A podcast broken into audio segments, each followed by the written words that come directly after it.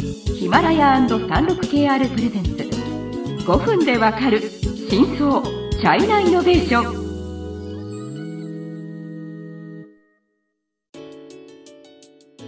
皆さんこんにちは。36KR ジャパンの委員です。日本経済新聞の山田です。はい。今週は中国の現地事情に詳しい日本人経営者川上さんと一緒に日本スタートアップ幹部が見る中国リープフログについて議論します。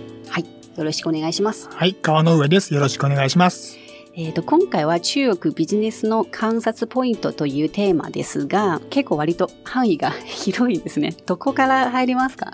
そうですね。私はまあ、あの、今でこそ、この中国ビジネスのいろんなこう、ことをやってますけれども、もともとは、特に山田さんと出会った頃なんかは、まさにバックパッカー だったので、うん、とにかくまあ、街を見るのが好きだっていうのはありますかね。うん。はい。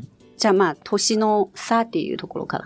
そうですね。私はもう中国は40カ所以上の都市は、あの、バックパックで回っていたので。私よりは 多く行きましたね。結構普通の中国の方よりかは、あの、多いかもしれないですね。はい。こビジネス、まあ一応こう中国ビジネスの観察ポイントですので、ビジネスをやるには、やっぱりこう中国の特徴って言いますと、まあ川の上さんが、例えば一つでまとめるとどういうのが一番の特徴だと思いますか？格差ですかね。まあ、これはリープフロッグにもつながるとこではあるんですが、やはりあの、日本の格差よりも中国の都市間の格差というのは非常に大きいですよね。はい。うん。そこがある種ビジネスチャンスにもなってるんじゃないかなというふうに私の一つの観察ポイントかなと思います。確かに確かに。あの、今まで私と山田さんの、えっ、ー、と、前の番組でも、一応こう、中国のスタートアップがよく集まる、うん、あの、北京、上海、新生とクイ州の話をちょっと触れたことがあって、やっぱりその、そこで生まれるスタートアップのタイプとか種類は年によってやっぱり違うっていうのがありますね。はい。それはまあ年の差っていうのが非常にわかります。それ以外は何かありますか？あとはやはり起業家のですね、ビジョン。あの、私、あの、バックキャスティングっていう、まあ、言葉が結構好きなんですけれども、バックキャスティングって 知ってますか？バックキャスティング。はい。バックキャスティング。はい。まあ、映画だとあの、バックトゥザフューチャーとか、あの、ありましたけど、あれはまあ、未来にこう、戻るというか、そういうこう、タイムトラベル的な、あの、コンセプトだと思うんですけど、バックキャスティングっていうのは、あの、要は未来っていうのがこういう風になってるよねっていう、そこから、あの、逆算をして今につながるような、そういう、その、あの、考え方のことなんですよね。例えば。中国はそういう創業、まあ、なんていうか、こう、経営者が多いということですか？そうですね、うん。ビジョナリーな、こう、あの、スタートアップの経営者。で、あとは、やはりこう、都市のスピあの変化のスピードっていうのが、非常に速いですよね。はいそうすると、例えば1年後、5年後、10年後にどんな生活になってるんだろうかっていう、こうワクワク感だったりとか、なんか未来へのこう期待みたいなものが溢れてるような、そんな印象はまあありますよね。そのワクワク感が正直日本ではあんまり感じない。若者と話しても、うん、なんかそういうビジョンを語ってくれる若者は、まあ正直ちょっと少ないような気はします。まあ、変化がね、うん、社会全体の変化が少ないですからね。うん、はいはい。36KR ジャパンのサービスコネクトは最先端の中国のイノベーションやテクノロジー企業情報を提供しています。中国での事業やパートナー企業の探索などヒントになる情報が満載。まあ、それは、そうですね、中国と日本の割とちょっとまあ大きな違い、今、今から見れば大きな違いかもしれないですね。うん、そうですね。はい。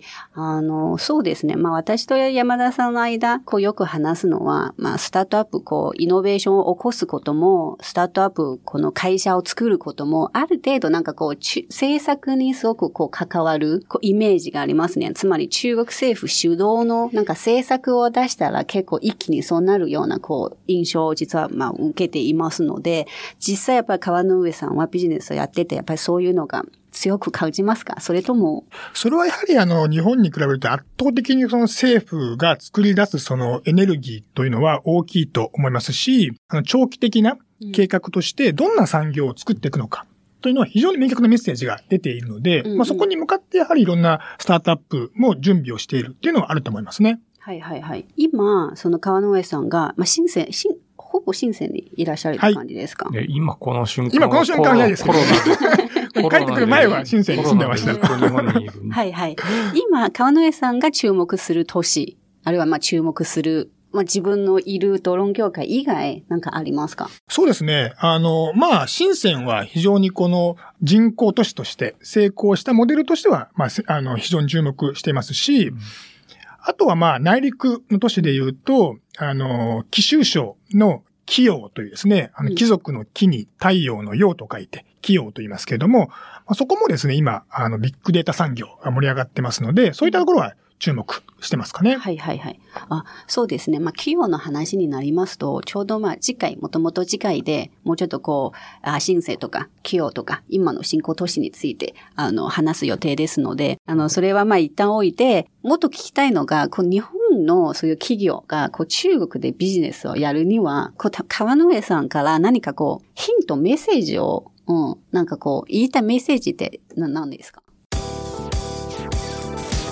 中国経済のさまざまな業界や企業紹介最新のイノベーションやテクノロジーを徹底解説。5分でわかる真相チャイナイノベーション。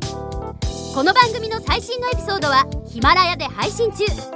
今すぐヒマラヤのアプリをダウンロードして要チェック。そうですね。やっぱりあの、日本人の常識が通じないことは本当にたくさんあると思いますので、あの、そもそもこういうふうな、あの、観念で中国のこのビジネスを見るとかですね、テクノロジーを見るっていう、あんまりこう、バイアスをかけないようにするっていうのは一個大事なことかなっていうのは思いますね。はいはいはいはい。うん、あと、例えばこう、さっき先ほど年の差もおっしゃったんですけど、こう日系企業が例えばこう生きやすいと生きにくい年って あるんですか？そうですね。正直なところ。あでも、うん、まあ、あの、どんな産業をやるかによっても結構変わってくるんじゃないかなと思っていて、うん、やはり北京っていうのは、あの、中央政府のお膝元っていうのもありますので、非常にこう、ガチガチな感じですよね。はい。ただまあ、ね、多いし、社会の自由度が少ないっていう感じはすごい、僕は住んでましたけど、すごいしますよね。山田さんは何、あ他に、あの、他の、やった南に比べて北の方が。結構硬いイメージが僕もありますね。僕も留学してましたけど、硬いイメージがちょっとあります。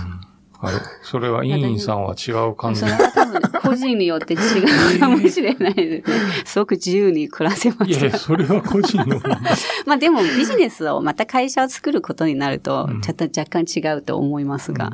はいはいはいはい。時間になりましたので、また次回では、企業とか話に出た、企業とか、まあ、クイズのその話について、あの、詳しく、えっ、ー、と、触れたいと思いますので、楽しみにしていてください。